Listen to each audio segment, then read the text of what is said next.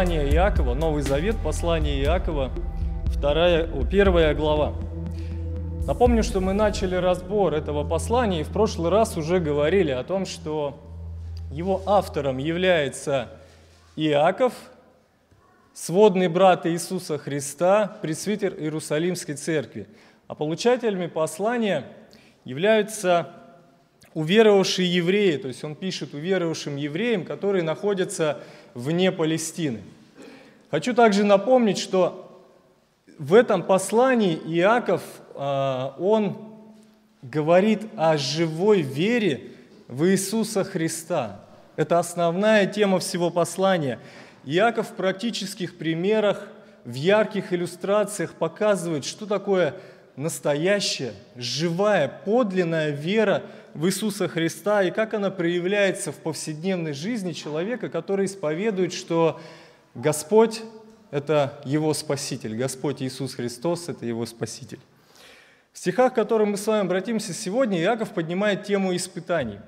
Посмотрите, э, на второй стих вы видите слово «искушение», там у вас стоит в Библиях, «искушение».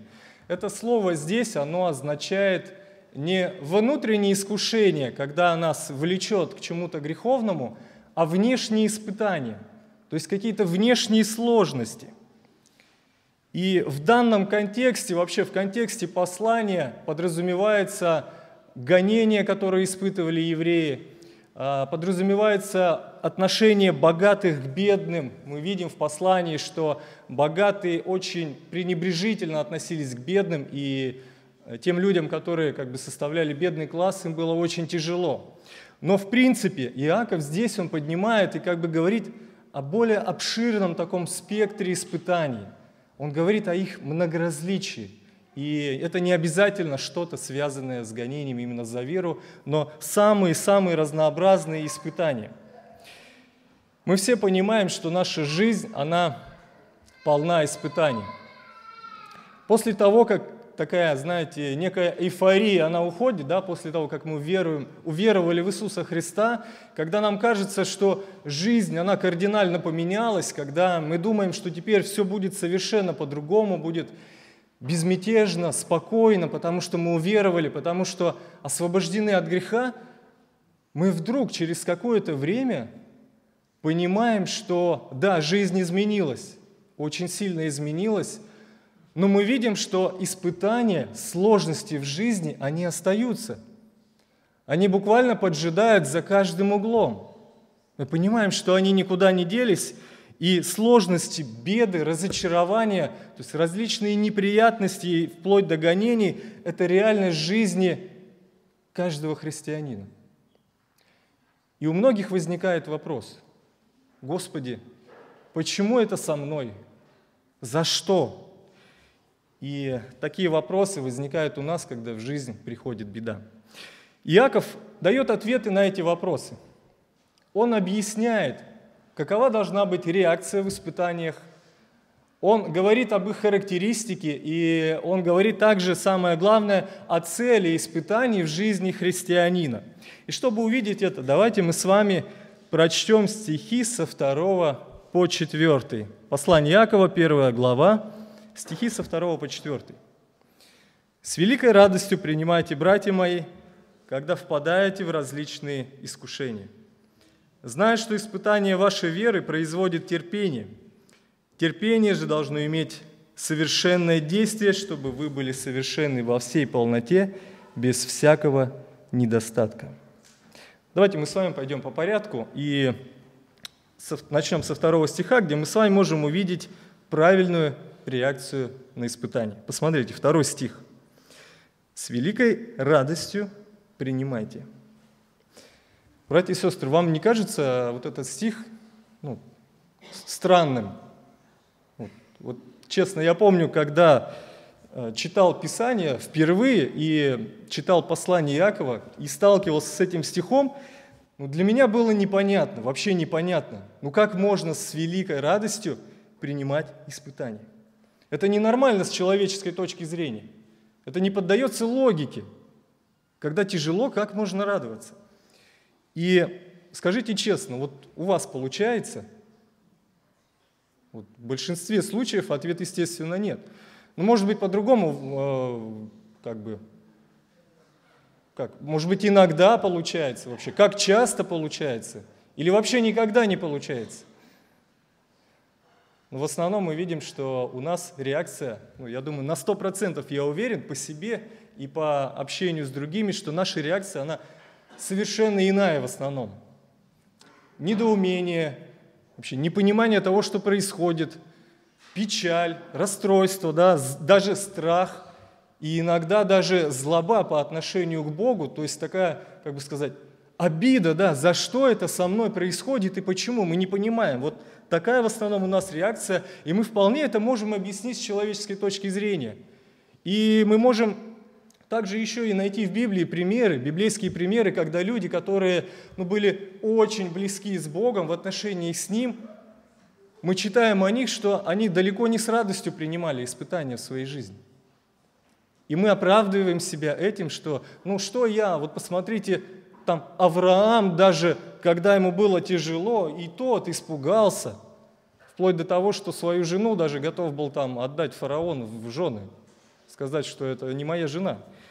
То есть так мы себя пытаемся оправдывать. Но, друзья, как бы ни было, здесь написано, с великой радостью принимайте.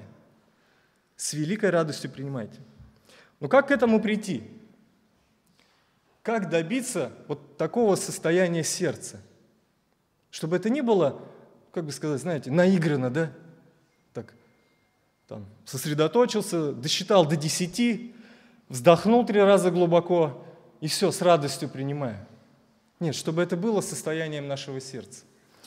Дальше в тексте Яков, он объясняет причины для радости. Он последовательно идет и развивает тему, и в дальнейшем он показывает цель, указывает на цель испытаний, чтобы при, при встрече с ними наш разум, он был уже готов, подготовлен к испытаниям. Посмотрите на слово «принимайте», с великой радостью принимайте. Это указывает на определенный образ мыслей. Епископ Кассиан переводит этот стих так. «Всякий раз, когда впадаете в различные искушения, сочтите это для себя великой радостью». Когда нам известна цель испытаний, для чего Бог их посылает в нашей жизни, то нам гораздо легче принимать их радуясь. Разум, он уже подготовлен, он уже осведомлен об испытаниях, что они будут, и он осведомлен о их цели. Есть такое выражение – Предупрежден значит вооружен, то есть готов к неприятностям и сложностям. Яков далее объясняет цель испытаний, а значит подготавливает наш с вами разум к их радостному принятию. Мы плавно идем к этой цели, но есть еще такие важные моменты, которые хотелось бы рассмотреть и которые не стоит упускать из внимания, чтобы нам лучше понимать что нас ожидает и верно реагировать на испытания, нам нужно знать их характер. Посмотрите дальше, второй стих. Когда впадаете в различные искушения.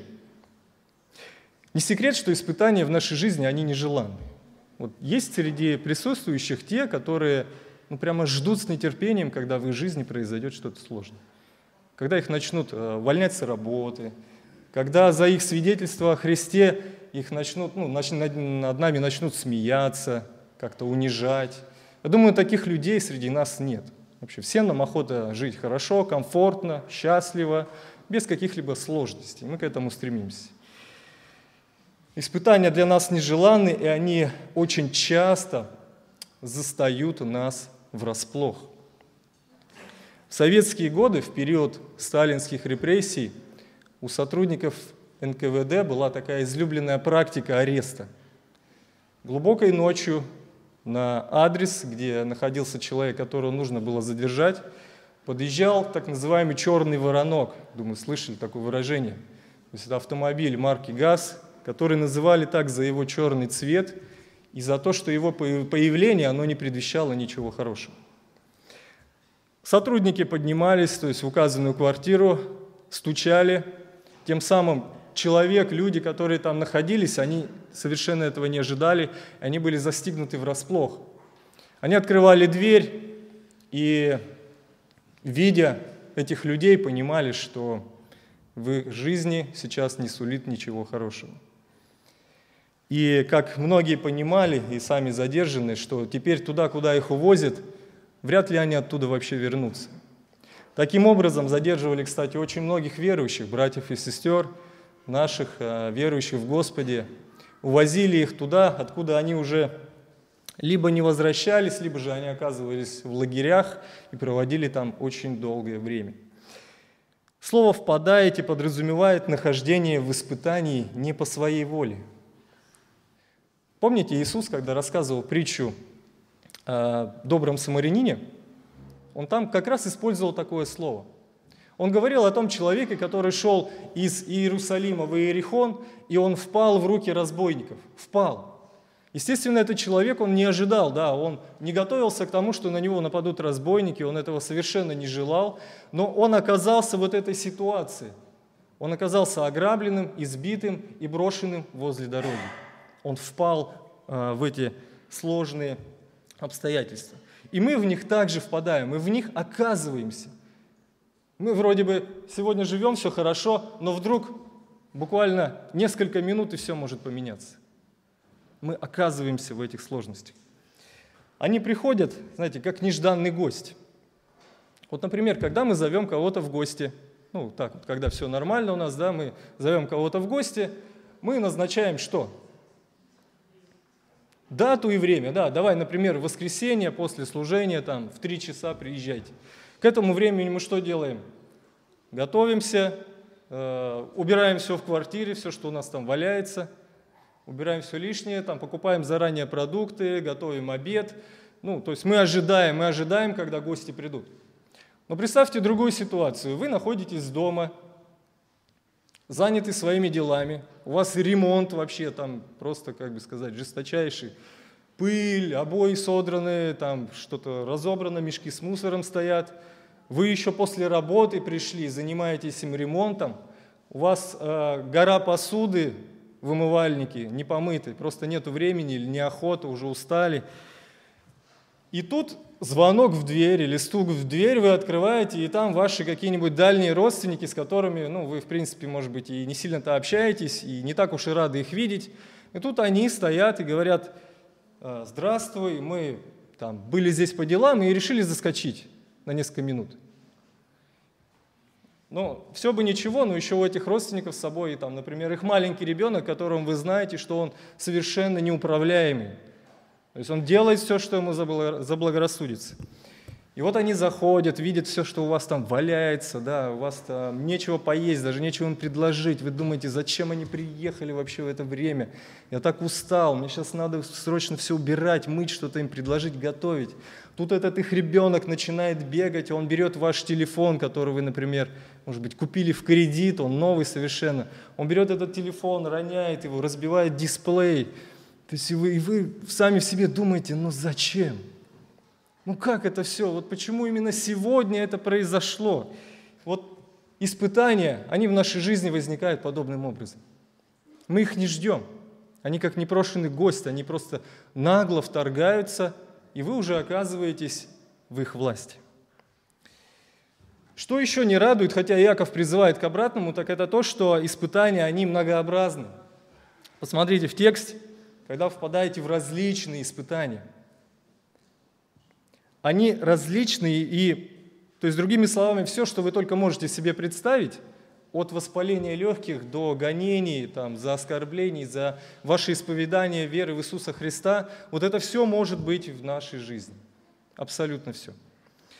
Также хотелось бы заметить в характере испытаний их неисключительность в нашей жизни.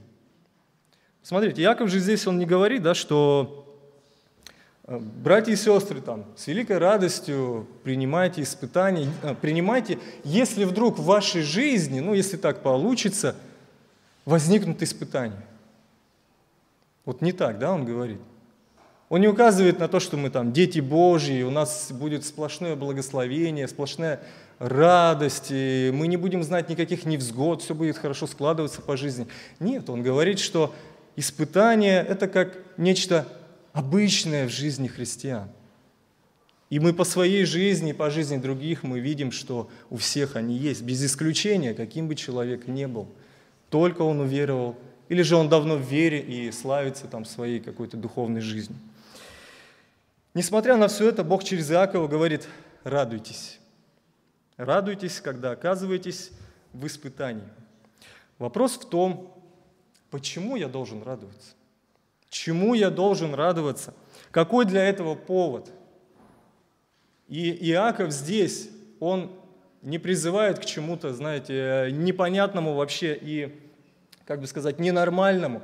Он не говорит нам радоваться просто самим испытанием, не радоваться тому, что, например, э, нас оскорбляют, да, о, как хорошо, меня оскорбили, я так рад вообще. То есть, ну, он не об этом говорит.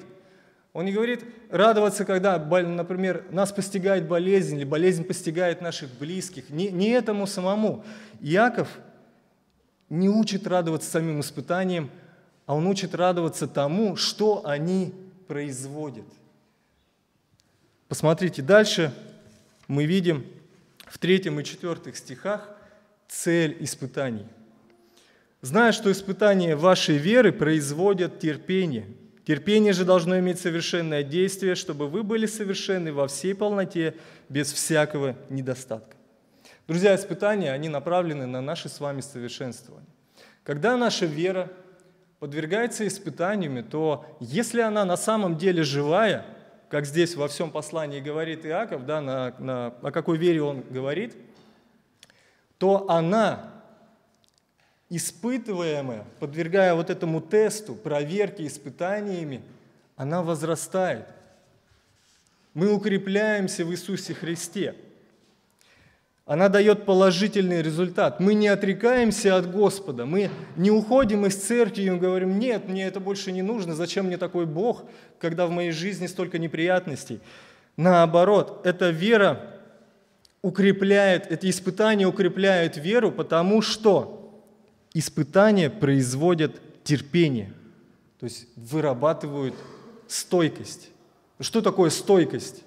Говорят, стойкий человек – это тот, который ну, твердо стоит на каких-то позициях, он не отступен. Его невозможно переубедить, невозможно его как-то э, столкнуть с этих позиций. Он стоит, он держится за это. Вот к этому приводят и нас испытания. Это тест, это проверка для каждого из нас. И знаете, э, может быть, видели, как подготавливают сотрудников спецподразделений. Вот представьте себе, э, пришел новобранец, да, ну, например, там какой-нибудь он вступил в спецназ, попал в спецназ. И представьте, его неподготовленного бросить на задание, на какое-то серьезное, важное задание. Он, может быть, ни разу выстрела даже не слышал, ну, только где-то в тире стрелял с пистолета. Но представьте, в реальности его это настигает, он слышит выстрелы, там какие-то взрывы, э, видит другие ну, разные ситуации, то необученный человек, что с ним произойдет? Скорее всего, он ну, возможно, испугается, сдастся психологически, ему будет очень тяжело, и вряд ли там будет от него какой-то толк и успех. Поэтому этих людей подготавливают. Иногда даже стреляют над головами, чтобы они привыкали вот к этому как бы свисту пуль, там, звуку выстрела.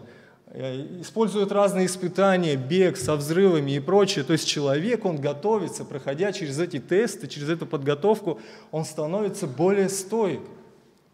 И он способен выдержать уже ну, как бы сказать, неимоверные нагрузки. Вот что-то подобное происходит и в нашей с вами жизни, что-то подобное производит в нашей жизни испытания. В свою очередь, стойкость – это еще не конец, это не окончательная цель испытаний. Посмотрите дальше. Терпение должно иметь совершенное действие, чтобы вы были совершенны во всей полноте, без всякого недостатка. Другими словами, Целью является то, чтобы мы с вами стали духовно зрелыми и стойкими в вере, чтобы нас невозможно было ничем поколебать, и чтобы наш характер, он уподоблялся характеру Иисуса Христа.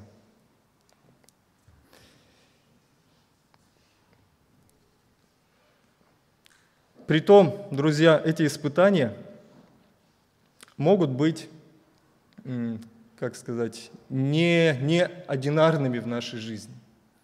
Я думаю, все вы замечали, что с некоторыми сложностями мы сталкиваемся раз за разом.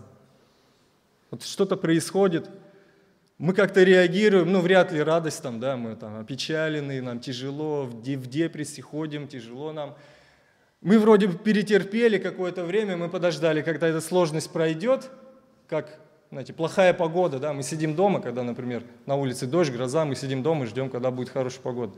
Вот мы так пересидели, перетерпели и вроде вышли из этого испытания, и вроде бы все нормально, но потом мы вновь оказываемся в нем, и у нас может быть опять такая же реакция. И, друзья, задумайтесь, почему Господь раз за разом допускает это в нашей жизни. Он воспитывает нас. Через эти испытания Он формирует в нас определенную реакцию, добивается определенной реакции. Именно понимание, для чего они служат в нашей жизни, что они укрепляют нашу веру, наши отношения с Господом, формируют наш характер, и они делают нас более стойкими в вере. Таким образом, испытания становятся для нас не врагами, а помощниками в возрастании во Христе. Это, знаете, похоже на тренировку или жизнь спортсмена. Совсем недавно состоялся бой, титульный поединок по одной из известнейших таких а, организаций по смешанным единоборствам. Ну, не знаю, может быть, некоторые как бы как-то следят, видят это в новостях, но мне интересно, я смотрю. И выступал там действующий чемпион Стипи Миочич, который защищал свой титул против такого здоровенного камерунца – Фрэнсис Нгану. Здоровый парень, ростом под 2 метра, вес более 100 килограмм. Ну, человек как бы реально опасный. Там многие его боялись, потому что удары настолько сильные, он просто, как бы сказать, э, выносил в основных всех своих соперников, отправлял их в глубокий нокаут. И, естественно, это все придавало ему определенную смелость, этому претенденту. Он говорил, что ну, я в первом раунде, скорее всего, выиграю этого чемпиона, потому что я настолько силен, у меня сильные удары, никто против меня не может выстоять. Но практика, то есть сам, сам бой, этот поединок показал совсем другое. Выдавшись э, в первом раунде, он растратил все свои силы, как бы пытаясь попасть по чемпиону. Он устал, и остальные все раунды был просто похож на мешок для битья. То есть чемпион его там делал с ним все, что хотел, там кидал, швырял, там бил. То есть он ничего сделать не мог. И интересны его слова после поединка. Он сказал, «Мне кажется, сегодня вечером я узнал больше, чем за все предыдущие четыре года». Друзья, он, а он четыре года не лежал на диване. Он тренировался ежедневно, он выступал, сражался также, преодолевал какие-то сложности. Я недооценил своего оппонента – эти пять раундов – это было то, с чем я не сталкивался в этом виде спорта. Мне и моей команде нужно поработать над планом на бой. Как видно, именно трудности, с которым столкнулся этот боец, они показали, выявили слабости, которые есть у него, и подтолкнули к тому, чтобы ему совершенствоваться в том виде спорта, которым он занимается. И, друзья, нечто похожее происходит и в нашей с вами жизни. Не зря, помните, апостол Павел, он очень часто сравнивает жизнь христианина ну, с соревнованием, с каким-то забегом. То есть Павел тоже, он любил эти иллюстрации, он видел, что на самом деле мы похожи на спортсменов в нашей христианской жизни. Нам нужно тренироваться, нас нужно нагружать, чтобы наши мышцы духовные укреплялись, и мы становились крепче и опытнее. Что еще хотелось бы сказать, друзья, испытание – это возможность для более близких отношений с Иисусом Христом. Именно проходя испытания, получаем неоценимый опыт общения с Иисусом. Нам открываются новые э, черты характера, божественные черты характера, о которых раньше мы могли знать только ну, в теории, умом, читать в Библии, слышать на проповеди, где-то на библейских школах или на группах. В испытании Христос начинает светить для нас еще ярче, еще ярче, и Он становится для нас более ценным – Ответьте себе на вопрос, сами себе. Когда ваша молитва более проста и глубока? Когда вам больше хочется читать Писание? Когда хорошо или плохо? Когда вам больше охота общаться с верующими? Когда больше тянет в церковь или на группу? Когда хорошо или плохо? В принципе, ответ, наверное, ясен. Да? Когда нам тяжело, нас больше тянет ко Христу. Нам больше хочется найти утешение в Нем. И именно испытания, они становятся доброй почвой для, наших, а, для роста наших отношений с Господом, для переосмысления жизненных ценностей, для самоутверждения в вопросе веры. И теперь, когда в вашу жизнь приходит, придет испытание, подумайте, на самом ли деле есть повод для радости? Реально он есть, сказать, Господи, слава Тебе, что Ты допускаешь сейчас испытания в моей жизни. Ты вновь хочешь вытряхнуть э, из меня вот это все мирское, к чему я прилеплен, различных идолов, привязанность к миру, и Ты хочешь меня поместить ближе к себе. Вот к чему приводят испытания, когда мы сталкиваемся с трудностями. Испытания также вскрывают недостаток нашей веры в отдельные стороны Божьего характера. Друзья, мы с вами можем сто процентов быть уверенными, что мы спасены, что мы окажемся в раю. Мы можем доказывать, что Бог сотворил мир за шесть дней, это именно шесть суток, и там ни больше, ни меньше. Мы можем быть уверенными, что Бог властвует над всеми ангельскими существами, но когда в нашей жизни происходит испытание, какая-то практическая сложность, то, друзья, во многих случаях открывается, что мы во многом неверующие люди во многих моментах. Недавно в одной семье верующих, ну это не у нас в Башкортостане, в другом месте, а, случилась беда. Там а, их двое сыновей, они пошли мыться в баню, и старший сын случайно, то есть, ну, видимо, набрал воду и, может быть, забылся, подумал, что там холодная вода, но это был кипяток практически из печки. И он вылил это ведро воды на младшего брата. Ожоги составляли 80% тела. То есть э, этот ребенок, он был практически при смерти. Родители, ну, естественно, очень сильно переживали, и врачи говорили, что, ну, вряд ли он выживет. То есть такой процент ожога мало кто выживает, и тем более ребенок, он не выдержит операции, не выдержит там наркоза и прочее.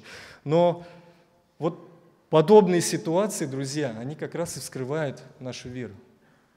Представьте себе, до такого момента я мог быть на 100% уверен, что Бог, Он все может, вот все может вообще. Я уверен, когда у меня все хорошо, я даже в этом не сомневаюсь, и я еще мог даже делать замечания другим людям, которые в этом сомневались, и сказать, да ты что, брат или сестра, что ты переживаешь, Бог может все. Но вот такая ситуация, она вскрывает, что на самом деле у меня внутри. И зачастую сложности, испытания, они показывают, что Господи, я в этом моменте Тебе вообще не доверяюсь. Я не верю сейчас, что Ты можешь сделать что-то в этой ситуации. Врачи же говорят, что ребенок не выживет. Господи, я не верю, что Ты его оставишь живых.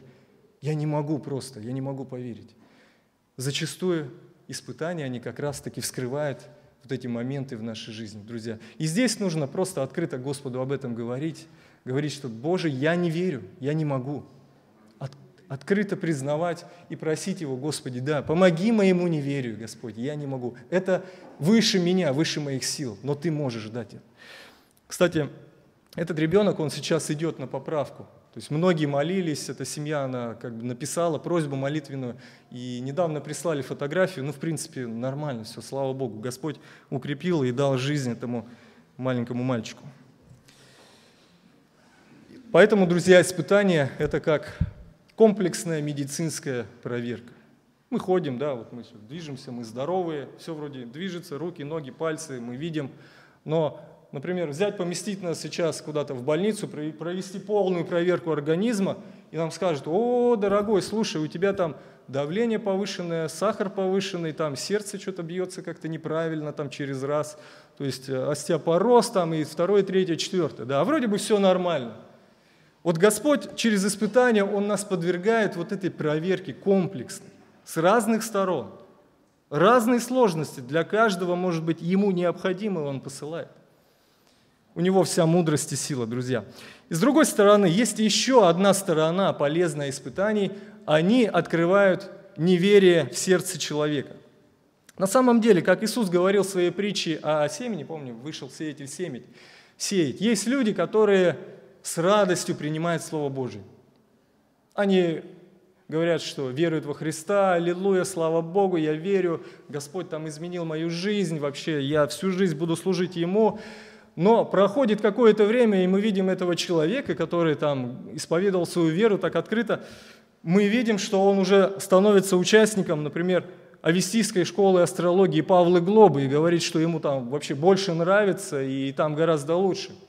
То есть, когда в его жизнь приходят невзгоды, испытания, то человек сразу уходит. Он говорит, мне такой Бог не нужен, зачем мне такой Бог, который ну, не способен меня оградить от этих бед. Я найду себе что-то по душе, более близкое, что при, приводит, приносит мне больше радости. Поэтому, друзья, испытание – это еще и Божий инструмент для очищения церкви. И Господь, Он любит свою церковь, Он заботится о ней и удаляет ненужное, то, что может принести ей вред. В общем, друзья, можно подвести итог. С радостью принимайте испытания вашей веры, зная, что через них Бог ведет вас к стойкости и духовному совершенствованию, уподоблению Иисусу Христу. Как написано в послании к римлянам, «Притом знаем, что любящим Бога, призванным по Его изволению, все содействует ко благу. Ибо кого Он предузнал, тем и предопределил быть подобными образу Сына Своего, чтобы Он был первородным между многими братьями». И, друзья, еще живая вера, если она в нас действительно есть, она подпитывается Господом.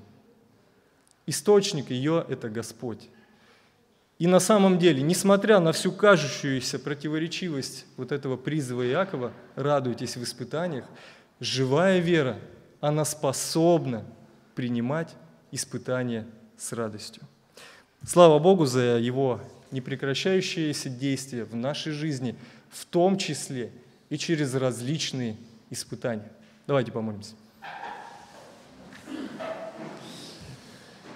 Господь всемогущий, благодарим Тебя, Господь, что Ты как спас нас, так Ты нас и не оставляешь, Боже. Ты всегда рядом, Господь. Ты готов оказать поддержку, и, Боже, Ты даешь в нашей жизни испытания, и это не нам во вред, это нам во благо, Господь, потому что в них мы закаляемся духовно, мы становимся крепче, Господь, мы совершенствуемся. Ты отсекаешь различные ненужные вещи, Боже, привязанность к чему-то мирскому, Господь.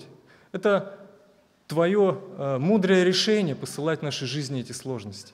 И, Господи, дай нам, чтобы какими бы ни были испытания за нашу ли веру, за наше исповедание Твоего имени, или же связанные с другими вещами, Господь, просто со здоровьем, связанные с нашими близкими, в любой сфере, чтобы эти испытания, они служили нам к пользе, Господь, чтобы мы, понимая, для чего они, встречали их, были готовы встречать их с радостью, Господь, и прославлять Тебя, несмотря ни на что. Слава Тебе за все, наш Бог, через Иисуса Христа. Аминь.